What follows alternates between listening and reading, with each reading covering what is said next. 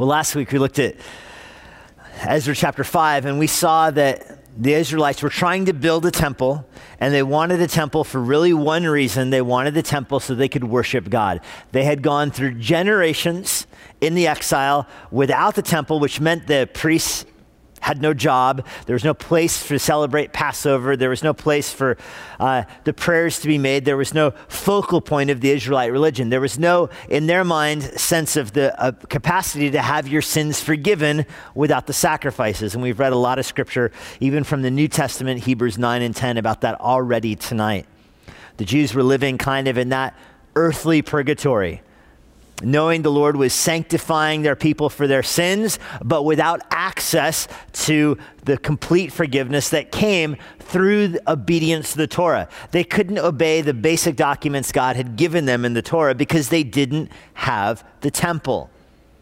And then, after an exile, after generation in Babylon, the Persian king who conquered Babylon, Cyrus, directed the Israelites to go back and to rebuild the temple. We read at the beginning of Ezra how they started that work, and then opponents rose up. Most of those opponents were what we would consider Samaritans, to borrow a New Testament term. Some of them certainly were left over from the Israelite exile a couple hundred years earlier.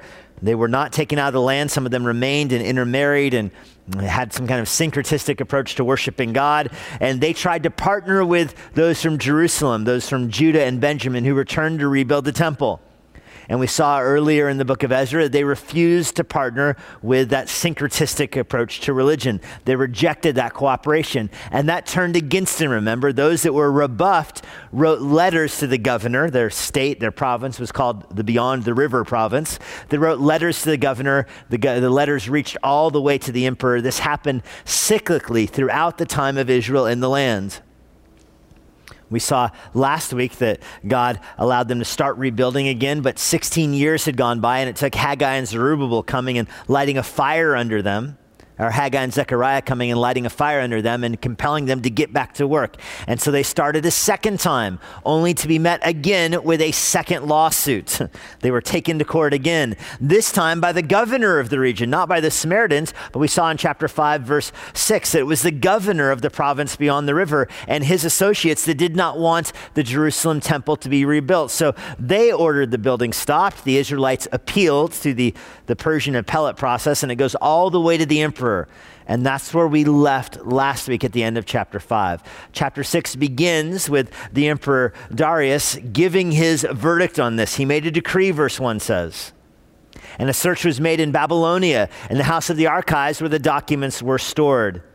And in Ecbatana, which is the capital in the province of Media, a scroll was found on which it was written. And so it's worth noting here that the Babylonians had their own capital in Babylon. They were conquered by the Persians. The Persians had kind of split up. The kingdom had grown so big here. They had different areas where documents were stored. They didn't find the official court record in the the first, you know, archives they searched in. It had to be found in a second place which is often commentators point out the place where some of their emperors went to summer, I guess, have a vacation out there. It'd be like President Trump saying, I was looking for the executive order in the White House, but I couldn't find it. It was down in Mar-a-Lago, or however you say that place where he often is. That's where we found it. Still counts still written by the president, still counts, just the wrong office building. And that's what happens here. Remember with the, the Medes and the Persians, if their emperor made a decree, it could never be violated, it could never be taken back. There was no reversing of a process with the Medes and the Persians. Once the emperor made a decree, it could never be undone. That was part of the fabric of their worldview. And the Jews were taking advantage of that. The Jews were saying, You can't tell us to stop building the temple because, after all, Emperor Cyrus told us to build the temple. So, what do you want from us, huh? What do you want? You tell us to start and then you tell us to stop, but that's contradicting the first emperor, which we know you would never, ever do. So, what about that? Well, they do a search. They find Emperor Cyrus's declaration in verse 3 in the first year of Cyrus the king. So we're back in the Wayback Machine here. This is, you know, 40, 50 years earlier. Cyrus the king had issued this decree, in fact, concerning the house of Jerusalem to let it be rebuilt, the place where sacrifices were offered and its foundations be retained. Its heights would be 60 cubits, its breadth 60 cubits. There'd be layers of great stones and one layer of timber, and the cost would be paid from the royal treasury. Our tax dollars at work would be the sign outside of this construction project. Now, of course, Cyrus actually said that, and um, had Darius just read Ezra 1, he wouldn't have needed to look in the archives. but he did, and he finds it, and he begins uh, relaying it here. Verse 5 Let the gold and silver vessels of the house of God, which Nebuchadnezzar took out of the temple in Jerusalem, be brought to Babylon. Let them be restored. And remember, those gold and silver vessels, they were pillaged from the temple. That's what Nebuchadnezzar uh, had put in his own place, and that's what the Babylonian king was really partying with the night the handwriting went on the wall and told him he was going down. He was defiling them, and God punished him by taking his kingdom from him. That night it happened. The river was stopped up. The Persians came under the, the wall and conquered them, and those vessels got put back in storage again. And Cyrus, 60 years earlier from Ezra 6, says, Get him out, send him back. Now, therefore, verse 6, Tattenai, the governor of the province beyond the river, Shethar-bozenai, and your associates, the governors who are in the province beyond the river, keep away. That's what the emperor says. And I wish our, sometimes our courts talked with that kind of clarity. we hereby rule, stop bothering them. That's what the emperor rules here. Stop bothering them. Stay out of Jerusalem. You governor, don't meddle in their work. Let the work on this house of God be left alone, verse 7 says. Let the governor of the Jews and the elders of the Jews rebuild the house of God on its site. Now, Darius is going to keep going here. Moreover, he says, I make a decree regarding what you shall do for these elders of the Jews for rebuilding this house of God. So he's not just giving the verdict, he's also slapping damages on top of it. You're going to let them keep working, and to punish you for filing a frivolous lawsuit, you have to, in addition, pay this. The cost is to be paid to these men in full and without delay from the royal revenue, the tribute of the province from beyond the river. So he's, this is the emperor saying, You're going to spend your own state tax dollars on this. Again, our democracy doesn't work this way. President Trump can't say, You know, I'm mad at New York, and so they're going to build a President Trump library, and it'll be paid by New York's tax dollars. but that's what's happening here. The emperor says, I want this temple to be built in Jerusalem, and you, governor, because you wasted my time by making me hunt down this record in two different provinces, you're going to pay for it from your own tax dollars. That's what'll happen there. And he says, verse 9, whatever is needed. That is a blank check. Whatever is needed. Bulls, rams, or sheep for burnt offerings to the God of heaven. Wheat, salt, wine, oil, as the priests of Jerusalem require. Let that be given to them day by day without fail. So they make pleasing sacrifices to the God of heaven and pray for the life of the king and his sons. That is fascinating, isn't it? He tells this pagan governor, You better pray for the Jewish king and his sons. Well, I mean, to, you better pay for them to make their temple for their God, and so they can pray for me and for my sons. So he's funding their own prayer from their own tax dollars. Also, I make a decree, verse 11 says, If anyone alters this edict, a beam shall be pulled out of his house, and he shall be impaled on it, and his house shall be made into a dunghill. Wow. so go ahead and fork up the cost of cows and sheep and whatever they want, because if you don't, you're going to have a beam coming out of your head. May the God who has caused his name to dwell there overthrow any king or people who shall put out a hand to alter this or to destroy this house of God that is in Jerusalem. I, Darius, make a decree, let it be done with all diligence. So again, he says, don't mess with this or your house will be torn down. But notice he throws in this interesting phrase at the end not only will I put a beam in your head and turn your house into a dunghill, I'm going to let their God also deal with you however he wants to. so I'll destroy you, but in addition to me destroying you, I'm letting Yahweh do whatever Yahweh wants to you. Yahweh can do as he sees fit to you. Verse 13 Then, according to the word sent by Darius the king, Tattenai, the governor of the province beyond the river, Shethar-bozenai and his associates did with all diligence what Darius the king had ordered. And the elders of the Jews built and prospered through the prophesying of Haggai, and the prophet of Zechariah, the son of Iddo. They finished their building by the decree of God of Israel and by the decree of Cyrus and Darius and Artaxerxes, the king of Persia. And so now we're jumping ahead. All of the temple gets finished building, and it happens because of, and it just brings you through a history here of all the faithfulness that went into this. Even the governor's own objections, the Lord used to bring it bring fruition. But notice who gets the really the credit here. It's the prophesying of Haggai and Zechariah allowed by Cyrus and Darius, and even Artaxerxes. Artaxerxes is going to be the, the emperor of Esther times. And so God uses these three different emperors all to bring to pass his own decree. It's really an incredible look at how God is protecting his people who are certainly in the minority. You know, Israel at this time, we mentioned last week, maybe 100,000 people, maybe 100,000 people this time in the world's largest empire. And God uses these, just this, all these emperors, so different Cyrus, Darius, Artaxerxes, very, very different individuals. But God uses them to protect this very minority religion, these Israelites, just a speck on the map. It's so kind of the Lord to do this. And thus the house was finished on the third day of the month of Adar, which is the end of uh, April, the sixth year of the reign of Darius the king. And the people of Israel, the priests and the Levites and the rest of the returned exiles celebrated the dedication of his house with God with joy. They offered at the dedication of this house of God a hundred bulls, 200 rams, 400 lambs, and as a sin offering for all Israel, 12 ma- male goats according to the number of the tribes of Israel. And they set the priests in their divisions and the Levites in their divisions for the service of God at Jerusalem, as it is written in the book of Moses. God silently and mysteriously worked through these Persian kings through his even more powerful divine word to bring this to pass. If you jog back up to verse 16, that word, the dedication of his house with God with joy, uh, the word dedication there, you may not know this off the top of your head, but it is the Aramaic word for Hanukkah. That's the word used here. This is where the word Hanukkah comes from, is this verse right here. It's the dedication of the temple that God made for his people. Well, they're going to celebrate Passover now. Passover is described in Exodus chapter 12, Leviticus 23, Numbers 9. It's supposed to be an annual feast. There have been a few times in Israelite history where they didn't celebrate it on the right day. There's been a few times where they celebrated away from the time that Passover was supposed to be celebrated to commemorate a national a day of national significance. This is after the Red Sea crossing, after the walls of Jericho fell, they celebrated Passover. After Josiah's revival, when Josiah you know, discovered the Torah, remember he commanded they celebrate Passover. Hezekiah led a revival, they celebrated Passover.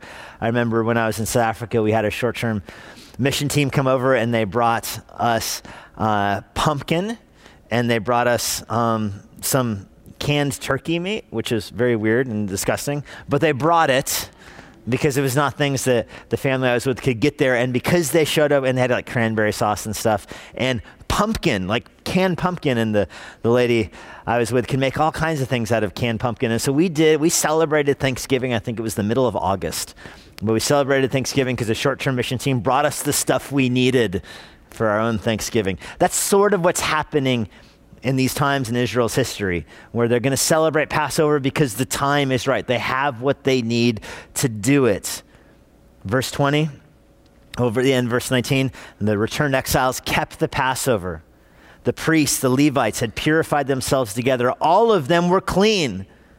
So they slaughtered the Passover lamb for all the returned exiles, for their fellow priests, and for themselves. It was eaten by the people of Israel who'd returned from exile, and by everyone who had joined them and separated himself from the uncleanliness of the people of the land to worship Yahweh, the God of Israel. So here is again another verse that describes they are separating themselves from the people around them. Remember, there were people that were living there, namely Samaritans and other people that were living in the land, and the Jews separated themselves from them to celebrate this Passover.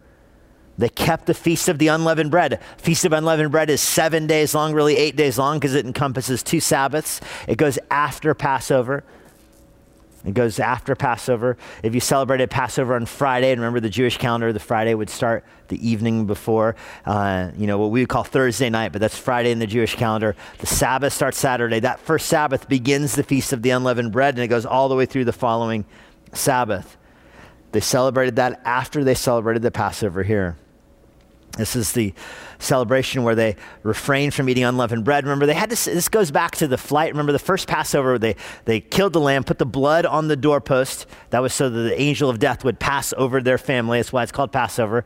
They would eat the lamb, and then God tells them, any lamb you can't eat. Remember, they had to eat that night with their running shoes on. they had to have their bags packed, their belt on, their shoes on and laced and tied. And I, I mean, the, they didn't have running shoes, but that's the idea. Like, get your shoes laced up. You got to be ready to bolt while you sit down for a Thanksgiving dinner. For Americans, that would be so rude. You know, you come over for Thanksgiving dinner. Can I take your jacket? No. Got my car keys in my hand, but thanks for the turkey. It's like, going anywhere? Yeah, feed me. Let's go. That's how they ate the Passover meal. It was to demonstrate that they were having to get out of there in a hurry. And then any leftovers, we take them home in our car and put them in our refrigerator and all that leftover turkey for like a month. Not then. If you had leftover lamb after the Passover meal, you burned it that night. You could leave none of it behind. And then you left with no leaven, no way to make leavened bread. And so to celebrate that, commemorate that for a week, they couldn't eat any leavened bread. It was the feast of what they call the Feast of Unleavened Bread. And it's a, it's a strange phrase, the Feast of Unleavened Bread.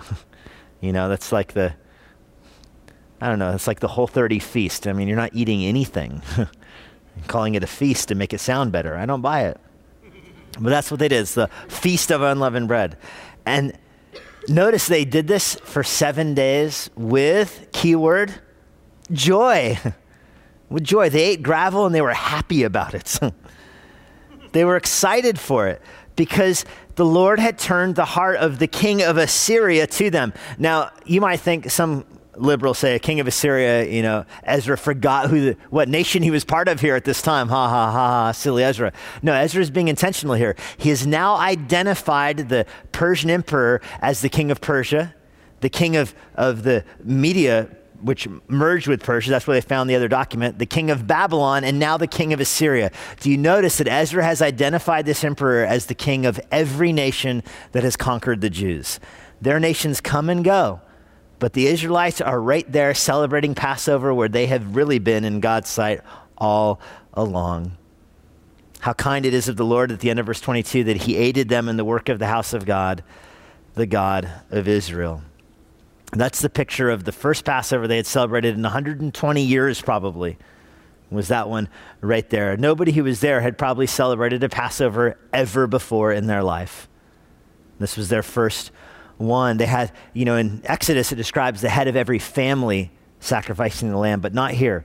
Here it's not the head of every family. Here it is the head. It is the priest. They're doing it for all of the people, likely because the people weren't sanctified. So I want to give you a quick outline to end with tonight as we go and look back at these last few verses. Six reasons that we have a bloody religion. Because what stood out to me the first time I read through this was just the sheer number of animals killed in this. If you jog your eyes back up to verse 17, they offered the dedication of this house 100 bulls, 200 rams, 400 lambs. As a sin offering for all of Israel, 12 male goats.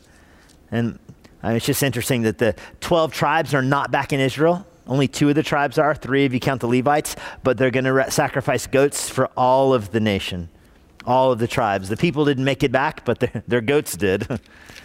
their goats are there.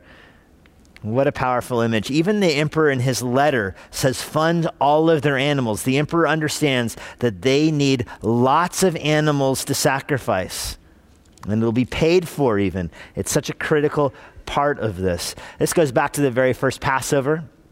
Numbers 9, verse 13 says, in describing the Passover, that the man who is clean and is not on a journey, he shall never cease to, to observe the Passover. If he does, he will be cut off from among his people because he did not offer a sacrifice to Yahweh at its appointed time. That man will die in his own sin. That's Numbers 9, 13. If you are an able bodied Jew, so to speak, and you're clean, in other words, you haven't touched a dead body, then you have to celebrate the Passover. And if you don't, you're cut off from your people. This is why the Pharisees didn't want to have anything to do with the body of Christ and the cross after sundown, because then they wouldn't be clean. They wouldn't be able to celebrate the Passover. So they hand him to a, you know, a Gentile king and let him kill Christ so they can keep the Passover. They're such hypocrites, but that's that image that if you can celebrate Passover, you must do so. And here's six reasons why that's true. First, blood protects. And this is all in your, your booklet if you have the Ezra booklet. But first, blood protects. Passover marks the flight out of Egypt. And if you remember why they had to flee Egypt, it was because they were in slavery there, and God had been giving them the plagues. Passover was really the 10th plague. It's the death of the firstborn. If you remember the plagues, the water turned to blood and the fish died. Frogs, gnats was the third one, flies. The cattle died was the fifth one. And starting at the fifth one, the Israelites were spared from these. The Israelite cattle did not die. Boils and hail fell on the crops, locusts, darkness descended, and the death of the firstborn. The Israelites were spared the brunt of many of those plagues because of God's protection, and that was seen in Passover. They had to literally spread the blood on their doorpost, and God would spare them. The hail didn't hit them, God was sparing them. That's why they had to be ready to run because God was sparing them. The point of the blood is a reminder of their protection. They put the blood on the door as a visible reminder that as long as they made the sacrifice, God would protect them. God protects his people through the shedding of blood. This goes back to Cain and Abel. Cain wanted to offer grain. Abel wanted an animal sacrifice. And God told Cain, I can't protect you. I can't forgive you of your sin unless you sacrifice an animal. It has to go back to blood. That's the first reason. The second reason I have this on here, just in case we have any PETA members here tonight blood offends. It is offensive. This is not politically correct to sacrifice this many animals. And these animals were innocent animals, and they had to be flawless animals. They couldn't be defiled. It's stunning how God made animals. Animals can be domesticated. Animals trust people, they have an inherent trust in people, domesticated ones do. It's remarkable. You know, you, if you have a, a cat or a dog, there's even a sense of loyalty. We have two gerbils right now, and I think those gerbils are loyal gerbils. they don't even bite, they're just gerbils. They're so cool. How did God make these things loyal to us? I mean, they look like a mouse, but a mouse would bite you. A mouse would give you the plague and then bite you and defile your house and run away. But not these gerbils. They only bring love into our family. And this is what God is doing is he made animals this way. And then he wants you to kill them for your own sin.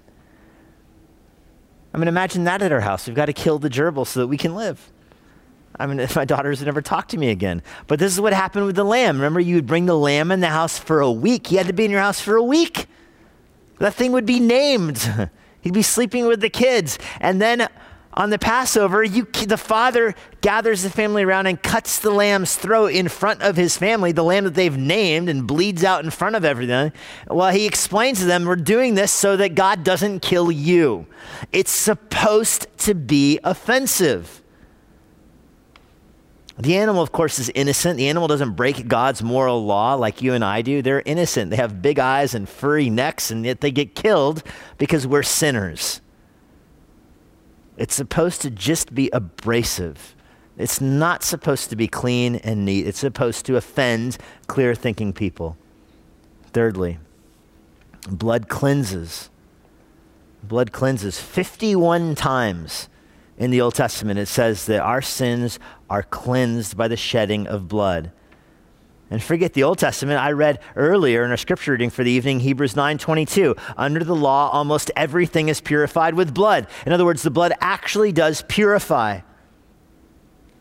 Hebrews 9:23 is just an incredible verse which I don't understand. Thus it was necessary for the copies of heavenly things to be purified with these rites, but the heavenly things themselves with better sacrifices than these. In other words, what's described in Hebrews there is that the temple layout is a mirror, a model of something that is in heaven, and what is on earth needs to be cleansed with blood. What is on heaven needs to be cleansed with something better than the animals that are bleeding out on earth. In other words, the, the blood of Christ cleanses the model in heaven of what is on earth. Blood actually purifies. And that's because God makes a real substitution. Our sin is really, in a real sense, placed on Christ. That's why the offense of it has to be so clear. It is offensive that we are sinners, it's offensive to God. You're bothered by an innocent animal being put to death? Imagine how God feels about your sin. And then, because of the death, you have a picture of what sin does. You can have your forgiveness, which leads to the fourth point here the blood instructs. Teaching was the central point to Passover. The family gathered around, the head of the household taught them while they were gathered around the lamb.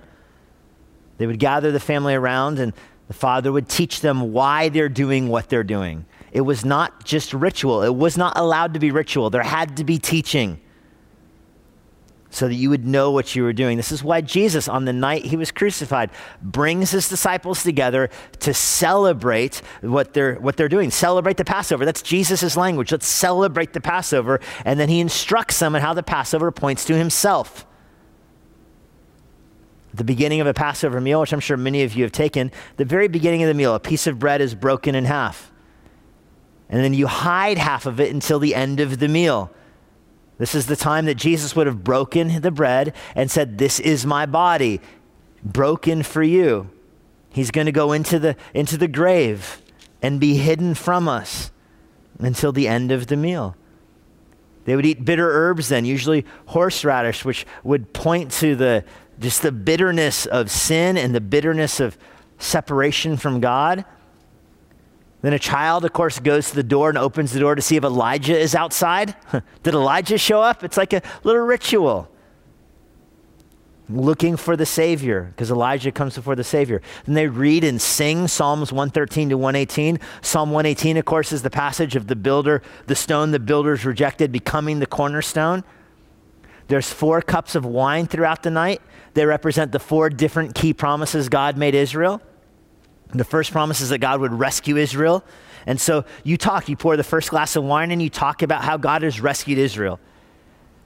The second cup of wine talks about how God freed Israel. He didn't just rescue them, He gave them freedom.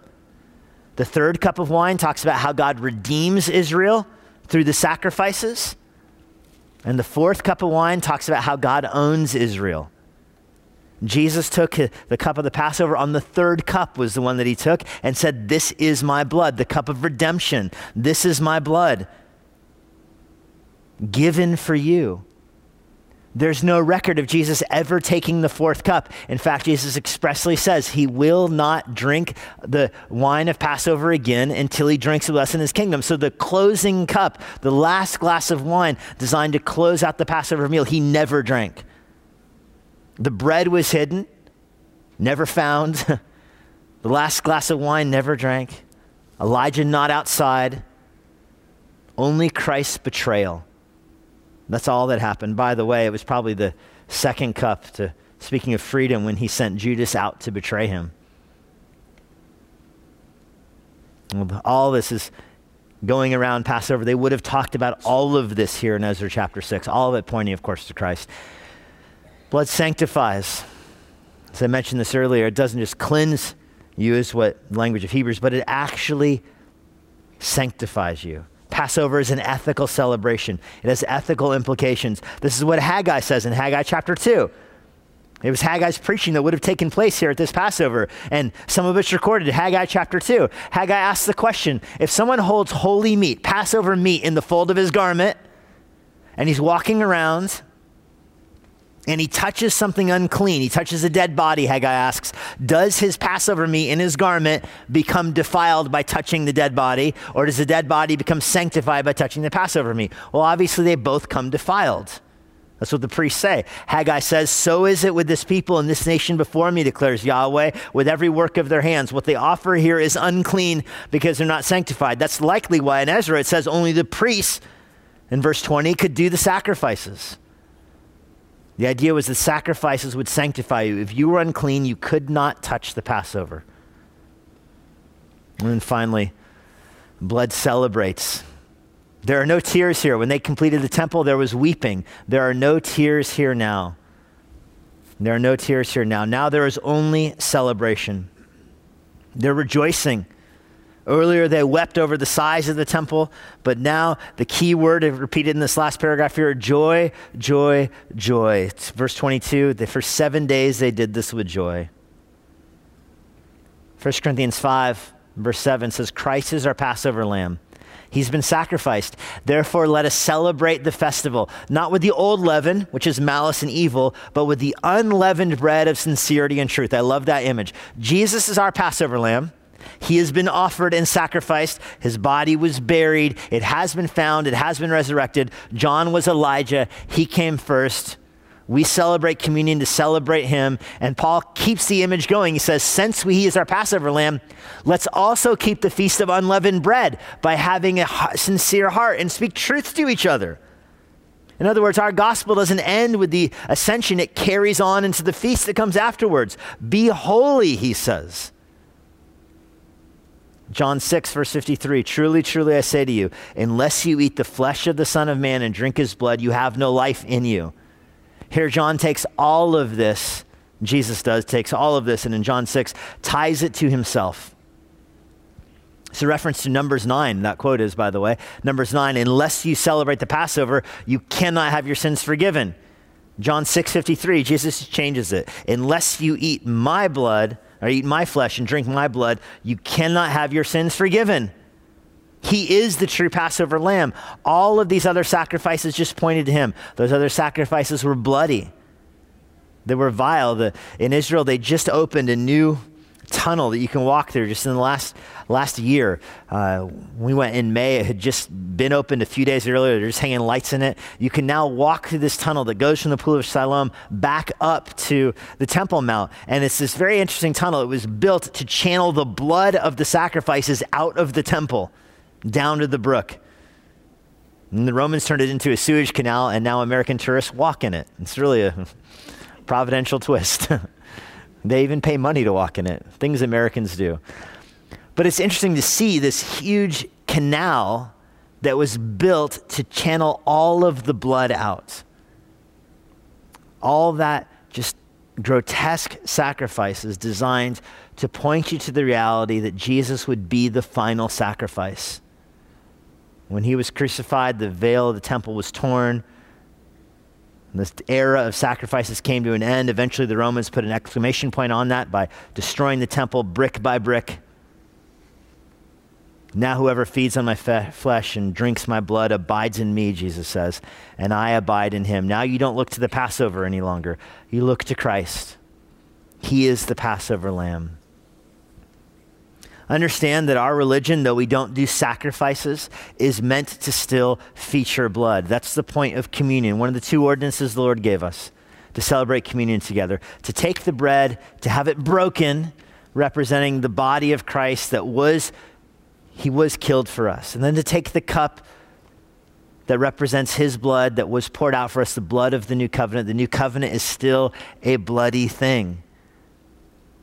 Only we don't get to see the blood of bulls and goats running through the streets anymore.